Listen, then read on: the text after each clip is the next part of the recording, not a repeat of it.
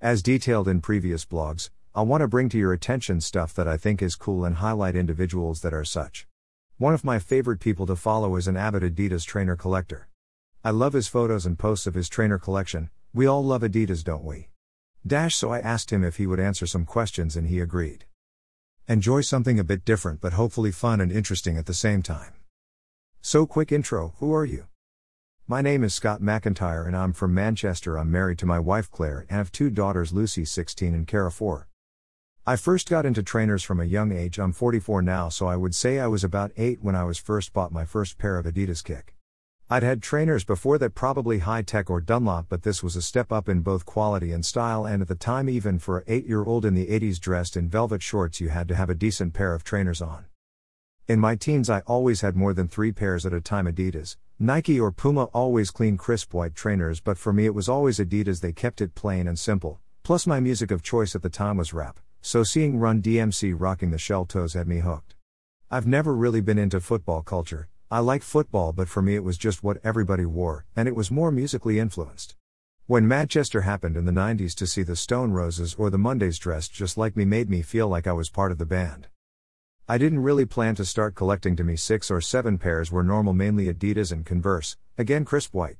I would wear trainers that were two years old and friends would ask if they were new because of how clean I would keep them. In twenty fifteen I purchased my first pair of Adidas Topanga yellow suede, and I think from that point on I was kind of hooked. I'd only had them for two weeks and was now looking online at a pair of blue suede Adidas Moonkin. It was around this time I started to feel it wasn't just the trainers but the box also was a big part of it. The blue and white striped box, I knew I had a problem, haha, whereas in the past I would maybe discard the box for space. I would keep the boxes and ask friends for their boxes, just in case. From that point on I pretty much only buy Adidas originals. I currently own thirty-five pairs of Adidas trainers, but like I said, I don't really class myself as a collector as such. I just buy what I like and what I can afford. There are guys out there that buy more or less every drop, and I'm not just talking about your Gazelle or Stan Smith trainers from J D Sports. These guys enter store raffles just to win the chance to buy, with many getting emails to say they have one only to be disappointed when a second email arrives to say they overestimate stock and unfortunately you were not lucky enough to win, with many of the trainers going for ridiculous prices on eBay. I mainly buy from Adidas, but I have had plenty of bargains from eBay and Depop. Not bothered if they are used. Some people are not confident at cleaning suede, so sometimes you manage to grab a bargain.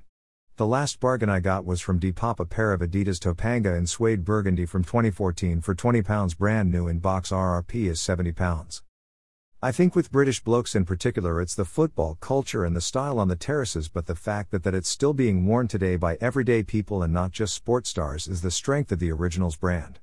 The Adidas Spezial range started in twenty fourteen and releases exclusive styles from the seventies eighties for that vintage retro look. This season dropped taking inspiration from Northern Soul.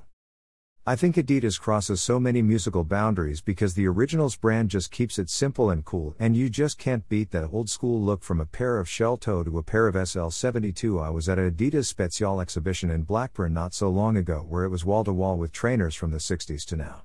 There was a section of signed trainers from the likes of Run D M C, The Clash, the Beastie Boys, the Stone Roses, Happy Mondays, Public Enemy and even Jamiroquai, so it just goes to show it's not just one genre of music it appeals to. Liam Gallagher recently had his own Adidas Spezial trainer release that sold out within seconds, with pairs going on eBay for around five hundred pounds. What's my favorite pair? Haha, that's a trickier one. Like which one of my kids I love more. Probably my S L seventy-two vintage or Gazelle vintage. They just look so cool with jeans or shorts. Originally designed for the nineteen seventy-two Munich Olympic Games, S L stands for Super Light Nerd, but ask me again next week, I'll probably have a different favorite, or better still a new pair that are my new favorite, haha. The wife's gonna kill me. No, I've not worn them all yet, still some with tags on waiting to be popped, but I will wear them. They're not just for staring. I bought a pair in two thousand eight for the gym, Z X three eighty, not my usual style, more of a running shoe, but they are quite sought after now, and I have a pair of Olympic Training seventy-two from, I'm not too sure how much they are worth because they don't tend to turn up on the likes of eBay, but if both had a reissue I'm sure they would sell out. What does my wife think? Ha ha ha, my wife thinks I'm mad they all look the same to her. Haven't you already got those is a common phrase, but she's cool, she knows it makes me happy. It is kinda strange having more pairs than your wife though. Are there any clubs? No, no clubs, mainly Instagram to be honest. Loads of great lads with great collections and photographs. All round a good community that will help others find pairs or restore and customize. Will I ever stop? No, I don't think I will. There are certain elements that have changed for the collector, that is people buying just to resell for silly prices on eBay, or people think just because they're Adidas they must be worth something, but I will continue to buy what I like and what I can afford. Thanks, Scott. A fascinating insight into one of the coolest brands in footwear ever. Just like my obsession for music, Scott is passionate about Adidas, and why not? I bet he always looks cool A F. If you're interested in seeing more of his collection, then please follow him on Twitter dash at mermoderizing eleven. Instagram, Scott McIntyre seventy-six. Now kick it. What other songs are about footwear and cool? Are you obsessed about something? Please contact me if you want to contribute. P and L. Michael.